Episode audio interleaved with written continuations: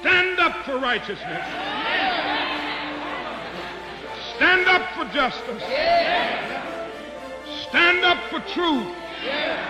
I truly believe that thoughts are the greatest vehicle to change. We do not care whether the cat is black or white, as long as it can catch mice.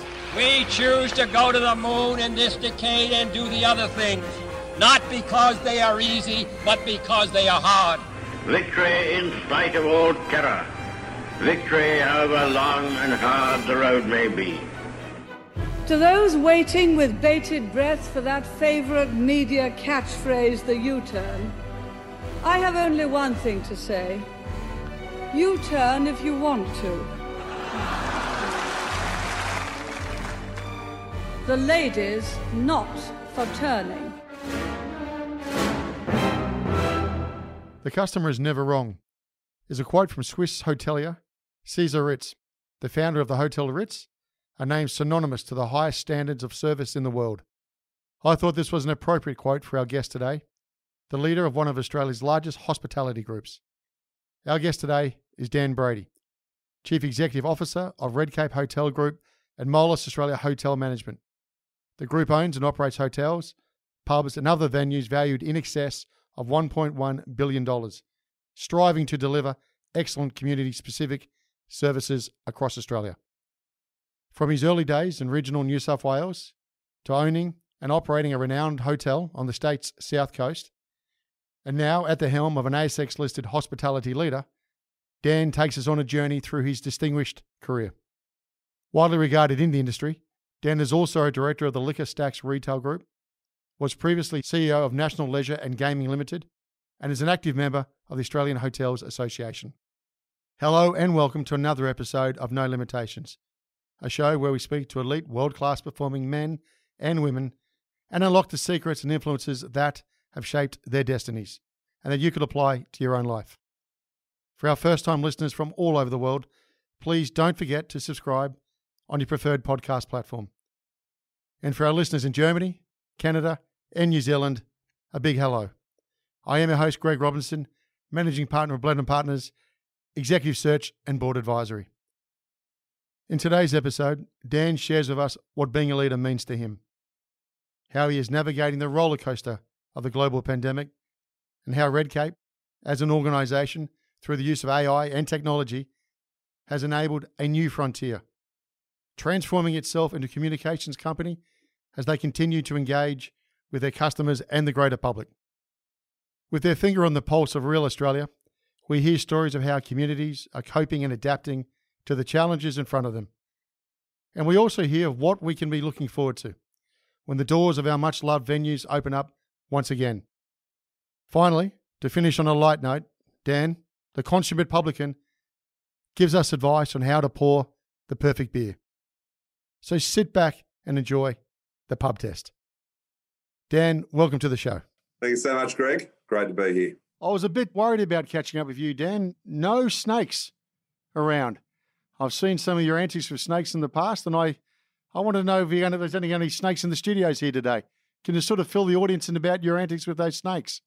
Oh, look, I did a challenge a little while ago of uh, uh, jumping into a tank of snakes and lying there. It was all for a good cause, but uh, it was uh, a very terrifying experience for me. Uh, it was, uh, you know, one of those Indiana Jones moments, I think. you had infinity to snakes, or you've been growing up scared of snakes, and this was the big bold plunge of all time? Oh, look, coming from Tamworth, there was uh, always a, a, snake or two outside the front door, but we had a good red kelpie that uh, kept the snakes away. So uh, I was protected there, but no, I don't like snakes. So uh, it was uh, it was quite a challenge to uh, jump into a, a, tank with hundreds of them. Oh, well, crawling, and well, they're crawling all over the body, were they? it was uh, there was one big one, and that was uh, and uh, some small ones, but the big one was uh, the one that uh, really terrified me. What was it in uh, aid of, Dan? What was the uh, the, the cause? Uh, it was the Dare to Cure at the Cancer Foundation, and look, you know, it was it was terrific. There was a lot of support from uh, industry and, and really people over my entire career from you know back in the early days right through all of the the you know the different uh, groups of people that I've uh, been able to brush with over the time. It's fantastic. And did you raise some good amount of money? Yeah, look, uh, yeah, we did well. We raised a fairly substantial amount of money that year, and uh, it was again all, all for a good cause. And it's that particular CEO Dare event mm-hmm. is uh, something that you know has, has, grown and grown over, over the years, which is just terrific. Yeah, look, the reason I brought it up, I guess, in the sort of state of affairs that uh, many Australians are experiencing and here in different parts of the world, community is vital, isn't it? And I guess giving an understanding of the community is so key in where we're going. And I guess as a leader, that's something you're very mindful of.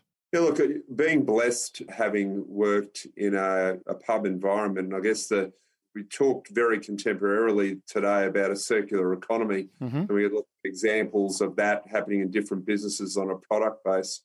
This is something that pubs have done for a lot of years. Um, you've got you know a lot of leaders, mayors, different people come out of the pub environment who end up being the community leaders, and these places uh, give so much in terms of leadership, and then uh, and then receive so much from the community, and it's about that uh, symbiotic relationship that keeps building and building, which is that, you know, really at the essence of where a lot of the cutting edge uh, sort of strategies are around how you create a circular economy. And we've got one here that's probably been going for 100 years or more. And uh, that's something that uh, we think about a lot in the business. Maybe take us back a little bit, Dan, from the beginnings. You grew up in the bush, you grew up in Tamworth. Circular economy, what was it like out there in those days? And what inspired you to take the, uh, the career path that you have? Well, I, I, think I was, you know, really fortunate back in those days uh, to be in a hospitality business where you got to learn the public bar and okay. what happens in a public bar, just about everything. So you've got to really understand people. You've got to understand your staff, your customers, but you get to understand them in a very deep way and you, you learn to put yourself in their shoes. And today you hear a lot of business texts talk about empathy. Yeah. That's really learning it from the, the grassroots up. And, uh, you know, I guess from the, the added bonus of uh, learning a, a, a, trade and an apprenticeship and empathy back from those days was also the fact that I had a, a business owner who mm-hmm. taught me T accounting and ledger accounting and those sorts of things of running the back end of the business mm-hmm. at a 18 year old sort of level. And that set me up really for a lifelong uh, journey of learning uh, having them gone to a university and business schools and different things like that to to build out uh, really what is a, a, lifelong learning journey. What do you like so much about the leisure industry then? Certainly, there's a couple of aspects to it. One is the it's a humanistic business, it's a people business. So it's understanding people. And again, if you come from that grassroots level of learning people from ground up, it does allow you to get into some very wonderfully enhancing experiences. You you learn how to build trust with people. That's a cornerstone of of what we do in our business. And it also, given uh, the the timing of my entry into this business, and these these were really you know cottage businesses back in the day that have become very big business today.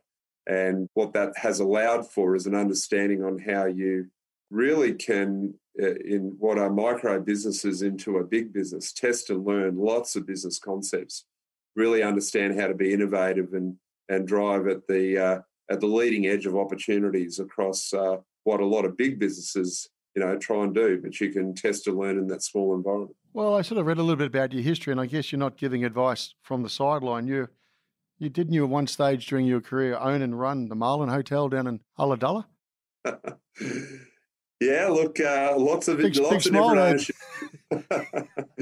lots of different ownership structures over the years. That that was uh, you know a pub that I owned at the time, and uh, really at that point in time, I you know we were successful down there, and and I, I decided that I wanted to understand how to run this in a big business context. So that's led me to having all sorts of corporate structures that I've dealt with over the years. You know, running uh, pub platforms for high net worth. We've got 40 pubs today, but we've been as many as 100 pubs, uh, listed, unlisted, hedge fund, private equity, and uh, all the various different structures that uh, that I've worked in and worked uh, for those stakeholders. And really, you've got you know shareholders and what their returns profile is, the nature of their capital, how it comes into these different structures, and and really then understanding where your strategy need to lay for success and performance. Well, maybe Dan, could you talk through, the, I guess, for the um, the benefit of the audience, the sophistication of the industry that you're in, and as you said, those stepping stones and the exposure that you've had, but maybe bring to the audience, you know, the day to day role that you have. Yeah, well, I guess um, what was a, a, cottage industry a number of years ago is really now a big business, and we've just seen Endeavour list on the boards, and uh, that's a big business, and fundamentally, it's a pub business. These businesses are made up of you know many small pubs, small businesses, but mm-hmm. you know the basic level of a pub a few years ago might have been two or three million dollars, and today one pub can be worth up to a $100 million. Yeah, right. Okay. So it's quite substantial in terms of value accretion over the years. And really, from a corporate structuring standpoint, you know, listed environment, you've got all the governance rules as you would expect. Yes. Uh, however, from a um, how you wedge a competitive advantage in this business is really in and around how you uh, think about your staff, think about your customers, think about performance. And that's really where the sophistication lay today is in leading large teams and leading them on a, a values platform of having one set of values, a set of behaviours, and really understanding uh, your performance metrics and driving at those performances. We've got a digital platform and we innovate in that the whole time, which you know really drives out fantastic outcomes. Dan, you mind sort of sharing a little bit more about the the essence of what you just said about the values? Like, what are they, and uh, why would I respond if I was working with you and your team? Yeah, so look, our you know, we have a, a pretty clear uh, guide to what leadership looks like in our company. We've got a promise. We build trust. We build trust that energizes and values people. So I, I have a pretty clear test on that. Every time I leave a meeting, I say to myself, or an encounter or a decision, have I built trust? Have I treaded water on trust or have I deteriorated trust? What have I done? Okay. And, uh, you know, obviously the, the latter two is unacceptable and it's only going for building trust. And that's really, you know, the purpose of every decision, every encounter, every sort of uh, thing that we do within the organisation. How does that live out? We have our care, courage, and collaboration values, mm-hmm. which are nouns. What's the doing under that? We have our behaviours, and uh, that's how we uh, hold ourselves accountable as a team and to each other. And uh, we have performance uh, metrics on that. And we have three performance metrics two lead indicators, one lag indicator.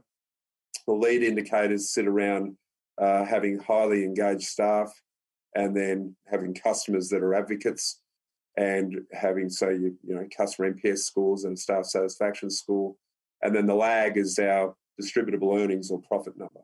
So really, when we sit around in our business, we're not thumping the desk and going, "Hey, what about the profit? What about the P and L and and what have you?" We're sitting there saying, "Have we built trust? What's our staff satisfaction rating? We can do something about that. That is a lead indicator. We can drive that. Are our customers advocates for us?" and listen to them, have the conversation with them, and drive higher performance. If we do those two things, then we'll deliver enhanced profit. And that's our value chain. So, Dan, what is the scale of the organisation? Uh, look, Redcape today is a bit over a billion dollars in, in value. Wow. Uh, okay. Uh, and then we have unlisted funds as well. So uh, I'm the CEO and managing director of listed Redcape, but I'm also uh, the CEO of uh, MAHM, which is a investment grade hospitality manager mm-hmm. that manages other funds as well. So that added to, we're uh, heading towards $2 billion. And the growth, where do you see the growth coming from, Dan? Well, we've been growing for a, a, lot of years now. Our strategy sits in being a sustainable growth company. There's been different cycles that that uh, we've been through. You know, mm-hmm started as a startup many years ago. And uh, we've been in accelerated growth at certain times. And, and today we find ourselves in sustainable growth, which is a, a strategy very much centered around can we add value to assets? We can do that through growing the earnings, which is what we've been doing for a number of years. So it's our existing assets and being able to add value to our existing assets, as well as um, acquisition. We take a very disciplined and measured approach to acquisition. And uh, it's not just adding more to the pile, it's can we add value and can we deliver an enhanced total shareholder return. Community again, I think we, we started from, but maybe it's central to the role of Redcape and how you engage and the trust you build with the customer. Yeah, well, again, you know, that purpose of building a trusted environment is again applicable to not just our staff, it's applicable to our customers and indeed to our investors. From a community standpoint, one of the things that you know we firmly believe in is the idea that the hotel should be a leader of, of the community. Mm-hmm. This sits very well in a in the current environment, which is all about localism. It's all about community.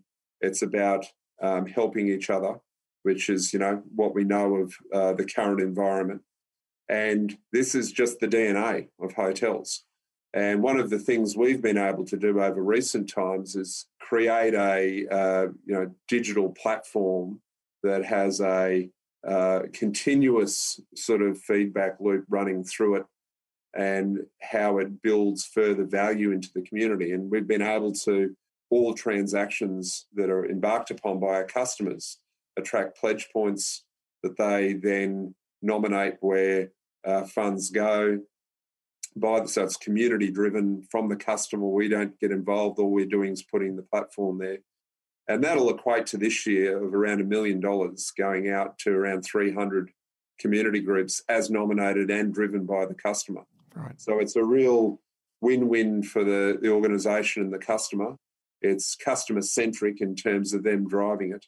And it feeds exactly into the thematic of what these hotels have been for, for you know, over 100 years or more. And as a CEO during these sort of, I guess, challenging times, how are you finding things mentally, physically? How are you communicating your message? Obviously, if you've had to change that somewhat. Maybe you could sort of share how do you lead through this sort of period of um, ambiguity? Well, I think you know, the first lockdown, we we flipped into a calling ourselves a communications company, and that's what we've done again now. Um, so, what do you have to think about in a communications company? You have to think about connection, and uh, what we also take um, a core to performance and having a performance-based culture is as environment changes, are your performance metrics appropriate. And uh, through this period, we go away from staff engagement and we go to staff connection rates. We go away from customer NPS scores because customers aren't walking through the door at all. Yeah. We go to communication open rates, EDM open rates on the digital platform, those sorts of things. Are our communications good enough? Are they capturing the mood? Like the mood changes, you know, as we speak, is very much about uh, feeling trapped, uh, discontent, feelings of frustration. How do we identify with that with our customers and turn that into a positive, proactive, constructive conversation? And uh, you know, for example, right now we've we've gone out to our customers and said, "Hey, remember when we weren't in lockdown? You were coming. Yes. You're feeling frustrated now. What were you frustrated about back then? Tell us." let's do something about it together. And whilst we're in this shutdown phase, we can uh, we can surprise and delight you when we open and, and do something about that. So it's about you know having those meaningful conversations with our, with our customers.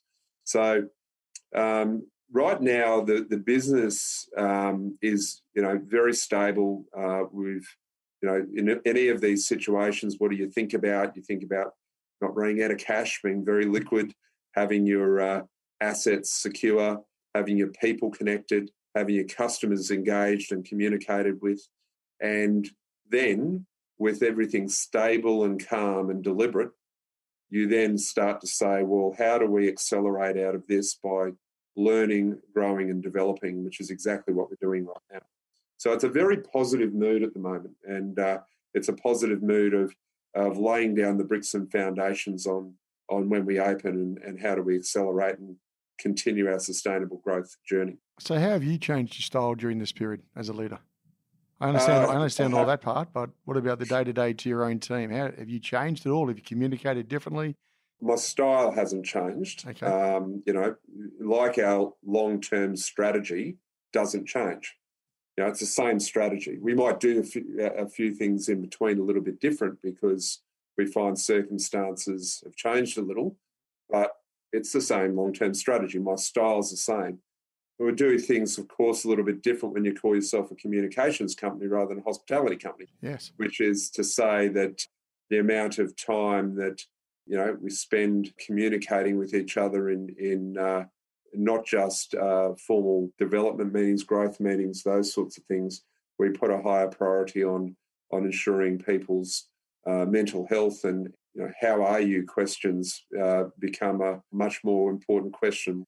Perhaps they should always be that important, but they seem to have more resonance at the moment, and, and uh, ensuring we're carving out a lot of time for that is uh, is a big priority. Dan, what are you hearing from the community? Oh, I think that there's uh, some of those emotions and feelings that I just laid out, Mhm. trapped, uh, discontent, frustrated, are really ringing quite loud at the moment. And, um, you know, it is what it is. However, I think that what we're certainly doing as a business is trying to pick those emotions up, not trying to, to dismiss them because they're real, and uh, and then turn them into a positive, constructive conversation that can have positive outcome. Uh, that's what we're trying to do as a business. But I think that that they are the emotions at the moment, but they change quite quickly. And you know, part of our framework of engaging with customers is to make sure that we're very agile around understanding where the mood's changing, and we can do that because we've got uh, you know 200 odd thousand digital customers that we can talk to and have conversations with and and understand that mood. Dan, you've got a reputation for having the innovator's mindset, being creative, maybe taking the odd risk. Where's that come from and where's it taking you to? That is a great question. I think the, the thing for me is that in my brand today, my personal leadership brand, I have creativity as a pillar. And I played music all my life. I wrote music. I play lots of different instruments, that sort of stuff. And then when I got to accounting, I stopped doing that stuff and became a bit more robotic and uh, and a bit more uh, disciplined around how I should think. And for many years, I actually uh, didn't think about creativity and uh, really focused on uh, more discipline, more, I guess, understanding of things like corporate Australia and, and those sorts of uh, things.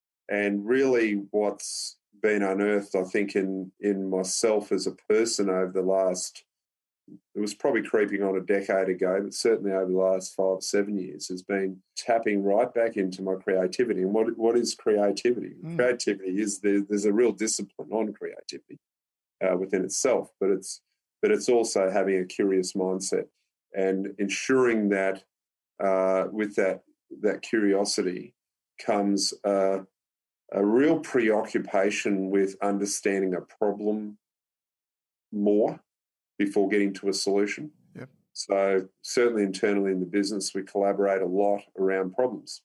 And is that the problem we're trying to solve? Hang on, let's te- let's test that. Is is that the problem we're trying to solve? No, no, it's not actually. Let's think about it. No, we're trying to actually solve something else, and and keep going until you get to that refined problem. And from there, you know, solutions tend to spill out pretty quickly, and then you can apply the creativity on top of that. And you know, that really really gets me excited. Um, and I know the teams around me uh, get very excited when we we go down those paths. I mean, one of the things we have on our platform is we do have a creativity room, and uh, you know, you go into that room and you just drop all the barriers and and still approach it in a in a disciplined fashion, but it's a, a fashion that uh, really uh, centers a lot on refining a problem, and then gets to uh, uh, walls down barriers on how you might uh, solve that problem. I reckon you've hit the nail on the head there, Dan. But the question I'm trying to think about is why did you let it subside for 10 years? I think that you know, getting into, I mean, I, it was a time where I got were around a lot of you know private equity, hedge funds, um, it was a listed space back then. Uh, various boards that I that I sat on and, and reported into, and it, I was learning. I was learning a lot about governance. I was learning a lot about the legal system. I was learning, you know, in lots of different spheres. Yep. And, and I'm not saying I was sort of overtly passionate about any of that, but it was it was learning. And uh, I, was, I was very focused on it. And uh, I think everyone can't do everything, right? You, you sort of you, you've got to immerse yourself in things if you're going to learn them, and, and that's what I was doing. And that didn't really allow uh, allow for, I guess, the creativity to flow. I was just thinking the bigger picture is just have we we lost the weighting on creativity. I think there's a translation that's required for it, i.e., that uh, if you don't, and I go back to the fundamentals, if you if you don't have the um, toys in the cot, you can't play with them. If you if you haven't got a good balance sheet, if you haven't got the fundamentals of your governance right, if you haven't got the right sort of engagement with your shareholders, if you haven't, you know, all these sorts of things, then you know you can have uh, all sorts of dreams, but you won't realise them to come true because you you you you don't get the opportunity to to think like that. But thinking like that is you know, it's got to come from a basis of having uh, your core business and your fundamentals right. You know that's where we're at today, and we've been there for a little while, and and that does allow for creativity to um, you know come in, innovation to come in, and I guess for also for a business like ours, which has micro businesses within it, uh, your ability to test and learn stuff is huge. So we can go off and do, you know, not very expensive um, testing of, you know, the latest business thinking out of MIT or something like that, and see if it works. Then uh, use it or lose it. So when you go through interviews now and you bring those future stars through, you're testing them on their creativity. Oh, it's a very much a values test. There is a, a rare talent out there at the moment, which is customer centric thinking, uh, truly customer centric thinking. Very few people have got it. And, you know, if we test for that and find that, that's, that's a, a eureka moment. And then it's all uh, laden on values. What's the essence of the person? Are they, you know, no one's a good or bad person. It's just whether or not you're aligned. Yeah. So are you aligned to what, what we're doing here, uh, aligned to who we are, can you challenge and be additive to what we're doing? You know, bringing people in with a challenge mindset is uh, also one of those other uh, eureka moments if we can uh, find it in the in the talent pool out there. So, what actually is customer centric thinking then, from from your lens? I think it's your ability to put your feet in the customer's shoes and uh, not care that you know you might engineer anything from a, a, business process, a workflow process, uh, you know, financial system, what, whatever, all of it. Um, how does it enhance the customer? Yep. Even though it might be a thousand miles away, how does it enhance the customer? Because if the whole organization's aligned that way, then it is going to enhance the customer. And uh, I think that what I find um, regularly, and I think this is, you know, this comes out of a, a top-down mindset out of you know the corporate sphere uh, forever yeah. is that um, you know we go and engineer new ways to do things with the you know we're talking customer we're thinking customer but it's sort of convenient for us staff to do the workforce to do it this way mm. so we'll do it that way and we're only compromising on this five or ten percent to make it easier for ourselves yes but it's brum brum not customer centric and uh, so I think that's really the discipline. And, and, you know, as acute as I think about these things myself, yep. I find them all the time in our business, all the time. And they're hidden. And, uh, you know, it, it's about having that challenge mindset around the table that can ask the question how is this really adding to our customers' value set? Can I ask you a customer centric question then? Yep. Why do I have to go to the bar rather than the bar come to me this day oh, and age? Good, there you go. Drives, drives, me up, drives, drives me up the wall. You want my money, and I've got to go over there and watch you pull that beer. And my mate, you didn't do it as well as I liked, or whatever the case is going to be. Why didn't you come to my table and look after me? I'm sitting here paying you. Watch this space. What's what's taken so long? Uh, look, I think look there is a balance uh, between, um, and this is not this is horses for courses, but I think your point is an excellent one, and I think that that is exactly where all this will go, you know, and more. So you won't get me making a an argument against that point because I totally agree with it. I think some people described you, Dan, haven't they, as the um, one of the ultimate, or if not the ultimate, when it comes to displaying the art of the publican. I guess it's a kind of black art, Dan, um, and, and, requires a lot, I guess, a lot of intuition. But when it comes to the engagement, running the business, and performance, can you sort of enlighten us on what is the art of the publican? Oh, I think the art of the publican sits right in the public bar. It's, it's, it's inherent in the name. Um, if you can throw yourself into a, a, public bar, don't know anyone in the middle of Redfern, in suburbs of Brisbane, in the suburbs of Melbourne, and go up to anyone and sit down there and have a, a, a chat and uh, and have a meaningful chat with someone where you get something out of it, they get something out of it. Um, you know, you, you are a publican who has uh, an understanding of people. You have that empathy, and we hear empathy a lot, right? We hear yes. it a lot in terms in our in our business context of how do you become a customer centric business, and you know the essence of a customer centric business is is empathy, your ability to put yourself in someone else's shoes, um, and you know, I think that's a really big challenge in business. I think that uh, certainly in our business, there's small numbers of people that are truly customer centric, that can truly put themselves in that mindset. And then come up with innovations and growth initiatives that center in around the customer. I think a lot of the time, whether it be in this business or any other business, you know, we're so used to engineering uh, outcomes that are convenient for us in the business, working in the business, or or uh, or you know for other stakeholders, rather than actually driving at what's centric to the customer. So, you know, for me, I think that that has been honed by uh, many years of that public bar where you you can really talk to any walk of life of person and have an enriching experience out of that. Are we relying too much on technology then to understand our customer, or has it been a terrific enabler from your perspective? I think it's a terrific enabler. You know, the technology is uh, is very functional, and I think everyone jumps into a very functional mindset with it. And you know, the logic in it, the logic in it needs to be empathetic and customer driven. And I think that's where organizations don't quite get it right on the logic step but also then the alignment required from all the way from a board through to the front end of a business in and around how you uh, support and align to to the customer customer outcomes. So I think that you know from a technology space, and I, I sort of broaden that out to a digital space.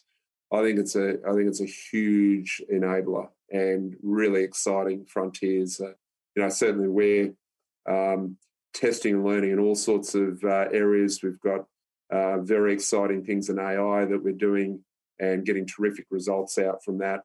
Um, and again, you know, the functionality is there. You can go and build that, but it's really having the the uh, the logic in it that uh, that sits in and around the very heart of, of customer and the empathy required there.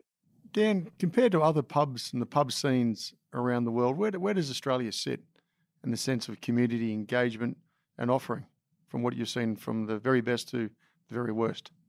Oh, look, I think having sort of done road shows right across the world in relation to uh, the pub business, it's always a difficult conversation to have internationally because, um, you know, you're in England and you're talking about a pub and it's got a sheep down the road in the paddock and, and uh, That's right. you know, it's very small and the value is not very high. And you know, I mentioned earlier that you know it's not unusual to have a pub valued somewhere between eighty to hundred million dollars. One one pub, and uh, that's just not heard of in an overseas context. So it's a unique business in Australia, um, and you know, a lot of uh, not only that value is created from a, a, a monetary or a, a, a, dollar value, but the community in Australia really values the pub, and uh, that's kind of the the uh, symbiotic relationship between both, you know, the the the size and scale of these businesses and and the meaningfulness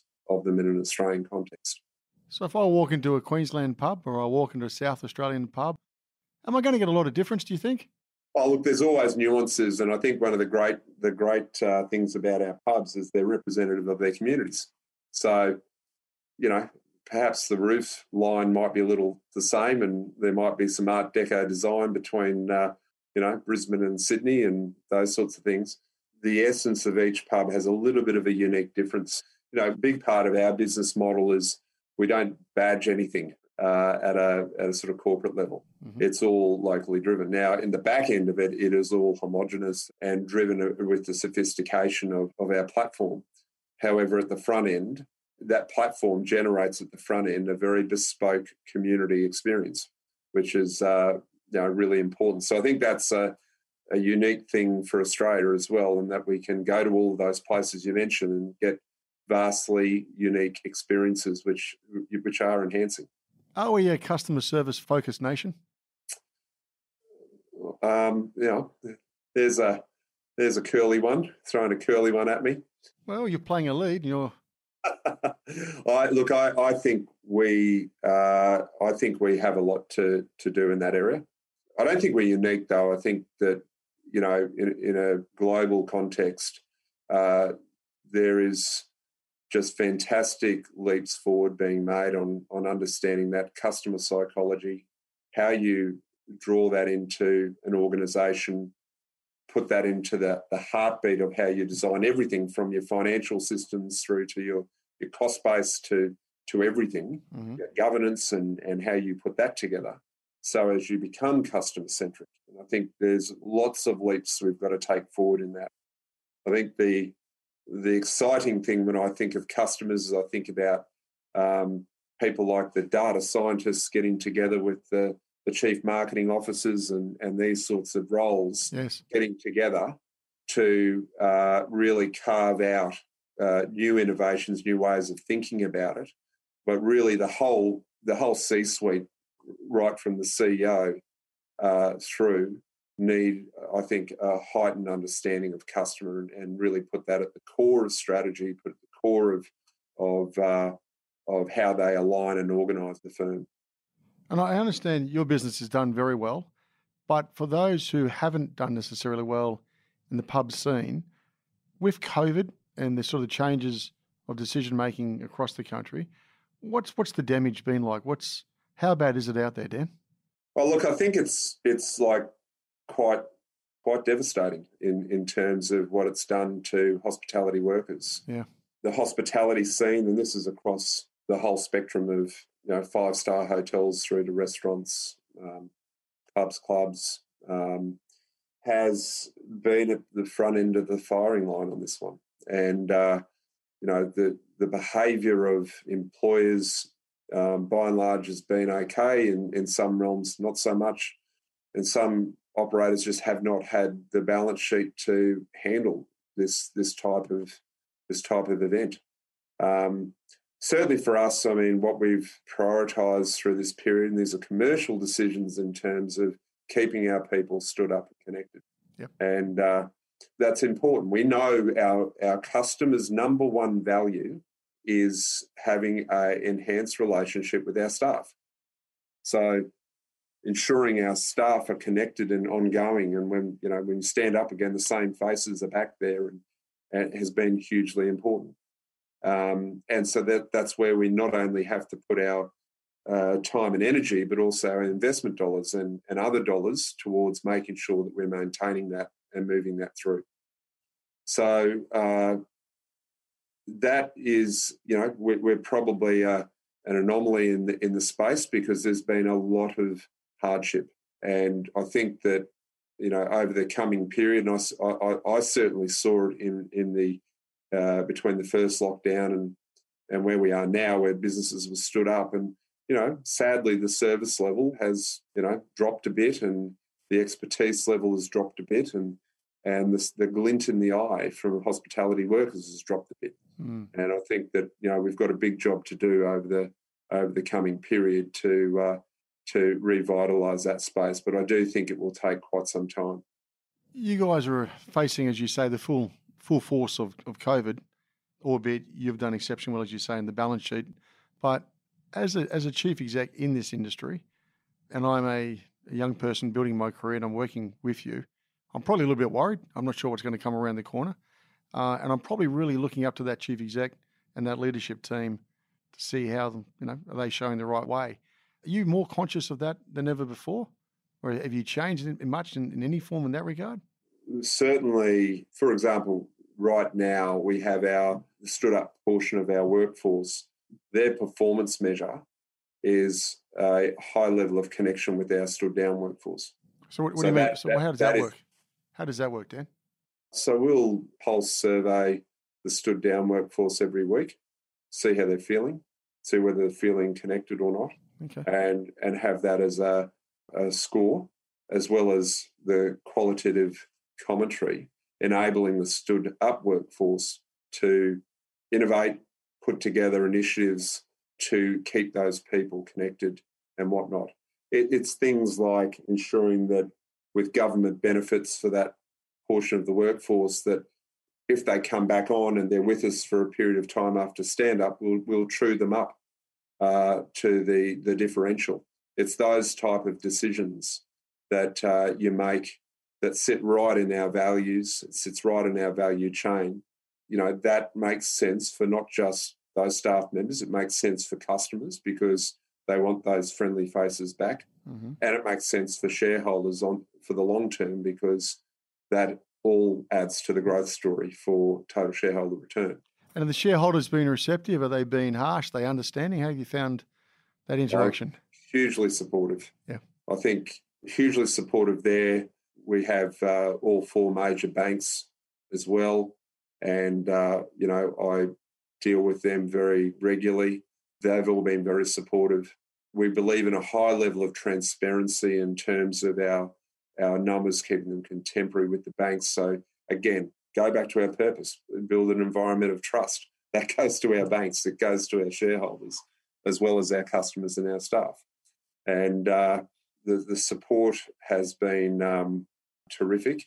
It is built, though, on a solid balance sheet. It's built on solid fundamentals and a long term strategy so that uh, whilst these things come and go, and, and certainly we believed by virtue of keeping ourselves highly liquid outside of the first shutdown, that was probably something like this was probably going to happen again. So uh, it was being prepared for that that type of event as well, which is unfortunate. But we, we feel with that we can go to all of our stakeholders and with a very uh, calm mind say we've got the resources required to see this through. How are you on a personal level, Dan, keeping yourself, I guess, fresh, energised, and on the ball? Well, look, uh, at a personal level, um, I uh, you know have a always have a motto of do something in a day. So uh, always keep myself physically moving in a day, doing some sort of activity. I don't have any preferred activity, but I do lots of different things. And uh, ensuring that I'm putting uh, great nutrition down the neck so that uh, all the things that are going into the body are helping me and enhance, enhancing clear thinking. Yep. Um, and of course, good family and love around time out for that, making sure the time's there for that.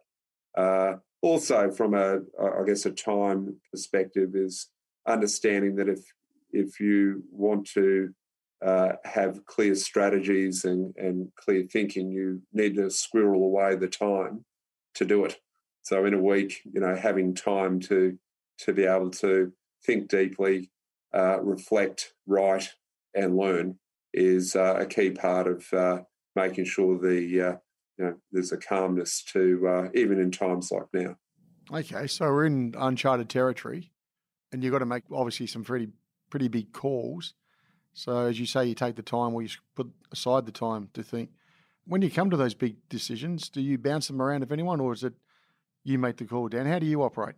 Oh, it's highly collaborative. I will talk and canvas ideas. I, I like to have lots of challenge on my thinking. So ensuring there's people around that are able to challenge and push my thinking. But it all then comes back to values, though. And I find on those really tough decisions, mm-hmm. after canvassing lots of uh, challenge and different thinking, different perspectives, bringing it back to the values and the purpose seems to deliver a uh, the right decision. But sometimes those decisions are not easy made uh, and uh, or easily executed, I should say. But um, that's kind of, and there's been a few examples of that of recent times, mm-hmm. and it does ring true that uh, when you you know know your values, you stick to them, you stick to your purpose, that uh, the right decisions will come out. Mental wellness. You you you must be seeing how your team are going, and also your public during the gaps. What is your observations, and are we as you know, as a leader are we are we well prepared? A long way to go, or has it been a steep learning curve? What's what's your impression? Oh, I think that um, I think there's been some really uh, there's some differences this time around, and I, you know, I think of, think about. Uh, I mean, I I live in Sydney, but there's uh, people in Melbourne. I've just had enormous empathy for people in Melbourne over this period. It's been really really hard, and yeah, I think there's been I think there's been damage done, and I think we need to make sure that we're reaching out to each other, be very kind and generous to each other, inquire how that how people are going, and then try and help people through. I think from a our, our business standpoint, it's it's making sure that we're not ignoring the negative emotions, uh, we're recognizing them, but finding ways to turn them into positive, constructive outcomes and then celebrating those outcomes. And I think that's really practically how we get on the front foot of this in a business context, so as to then hopefully drive real energy in, a personal standpoint.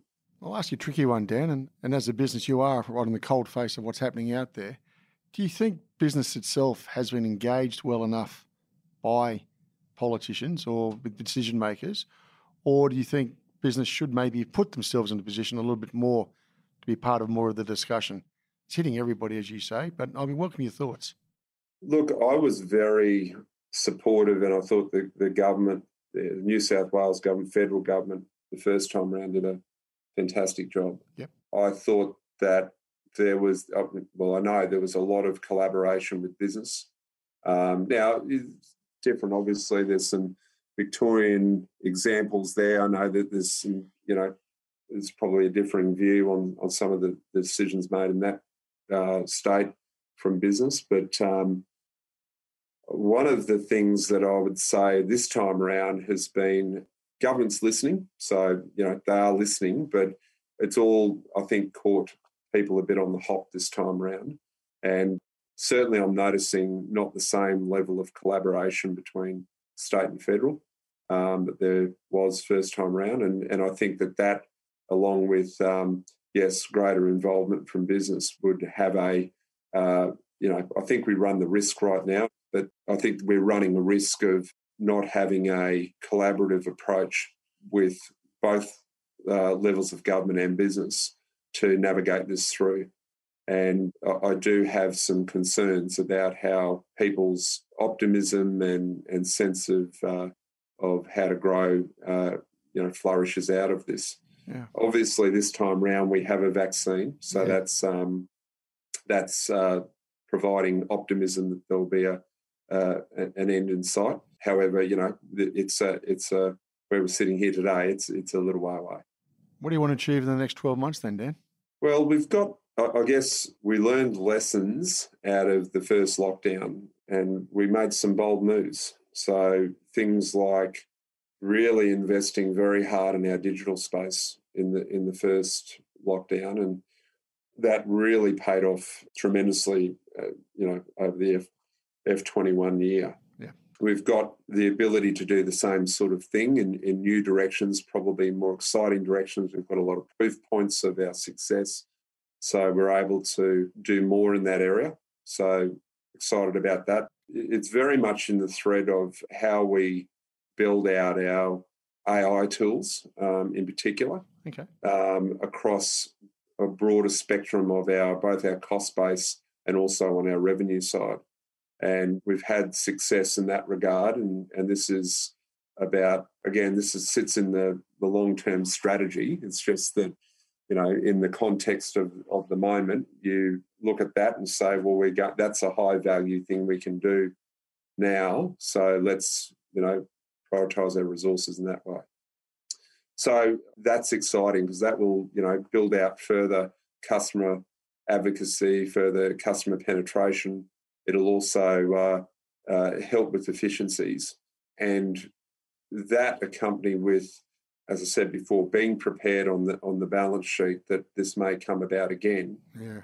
puts us in a good stead to be continuing to do capital works and all the things that uh, we would do normally, but we can do uh, you know a bit more firmly through a pub shutdown.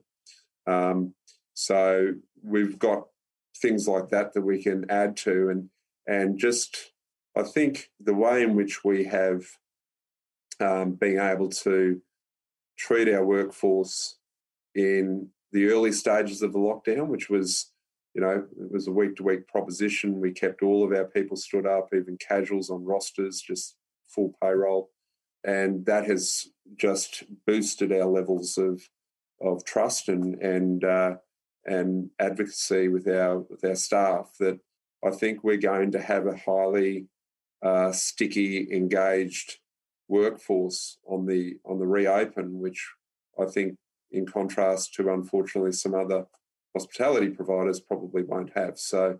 Um, I think that will allow us to connect with community very quickly Mm-hmm. and uh, really go to that uh, sustainable growth model again, perhaps in a slightly accelerated manner. So, what's success going to look like for Dan Brady in a couple of years' time or five years' time? Is that still going to be? Is there going to be an enormous growth? A lot of, a lot more pubs. What What does it really look like, Dan? Well, look, the platform today um, has aspirations to to grow. We have aspirations to grow much larger, and it's really, I guess, um, probably twofold. I- again, it's the it's the growing of a business, growing of opportunity for people within the business, and doing it in a way that becomes very enhancing to the communities that we operate in. And our vision is to enrich local communities. It's it's just really that simple and it means that you can be going to a, any manner of, of community with any manner of asset and sort of say to yourself, well, how am I going to add something here? Yeah, exactly. And uh, and you know you've always got to go in with hope and aspiration, otherwise you're turning up to people because these are people businesses and saying, hey, no, keep keep doing what you're doing. We think you're great. You keep doing it, and that just doesn't inspire anyone right? You, you've got to go in and say, hey, let's have a conversation. Let's work out what we really want together and build a bigger, brighter future. And that's really, you know, going into different communities, what we do. Well, what's been the biggest learning for you during your career in this industry? Have you got it wrong? And gee whiz, that was a something I'm going to keep on back in my mind forever. Oh, look, I think the, the, the biggest learning for me is that go back to the pub test, the public bar, having that conversation at the at, in in the public bar. Mhm. It's a people business. It's a a business that's about enhancing people's lives, and as sophisticated as all this has gotten over the years with um, uh, all the different corporate structures, the different investors, all of the highly technical uh, situations one gets into, there has only been one really one thing that's been the most important thing, which is you keep the hotels performing. And the only way the hotels have performed is to truly understand your customer. And the only way you truly understand your customer is to have that that type of understanding of, of humans. And that's that's really what still fascinates me today, actually, Rick. I learned learn a lot back then and I'm still learning today. And we're we're complex beings and uh, this is actually what uh, you know drives all all the value in, in our business. So it's it's uh, it's, it's still a fasc- fascinating journey. Dan, I'd be doing the wrong thing by all our audience and all those Australians out there if I didn't ask you this question. What's the secret, Dan, to pulling the perfect beer? well, there is lots of theories on that. I have one. It's uh, it's a nice clean glass. Keep your hand at the bottom. Don't touch the glass on the tap. It's a two pull, two pull. Now, lots of people say one pull, but it's two pull, and have a uh, healthy amount of frothing head on the top that can uh, present like a, a mouth-watering uh, ale that we all like to to down now and then on a hot day. Dan, if you were to look back at that young man building his career in Tamworth and where he is now, what advice would you give him? Well, I would say to that, and I, know I think I was guilty of this at times of not doing this. Um, thankfully, not where I am today, but I, I, I wish I could go back there and just say, think big. Think big. Along for that w- would be inherent, be a continuous learner and understand who you are and drive at your values. And uh, that would be the thing that I, if I could get uh, one message through to my younger self, it would be that think big. On that, Dan, thank you very much for making the time to join us today. Terrific. Thanks, Greg. You've been listening to No Limitations.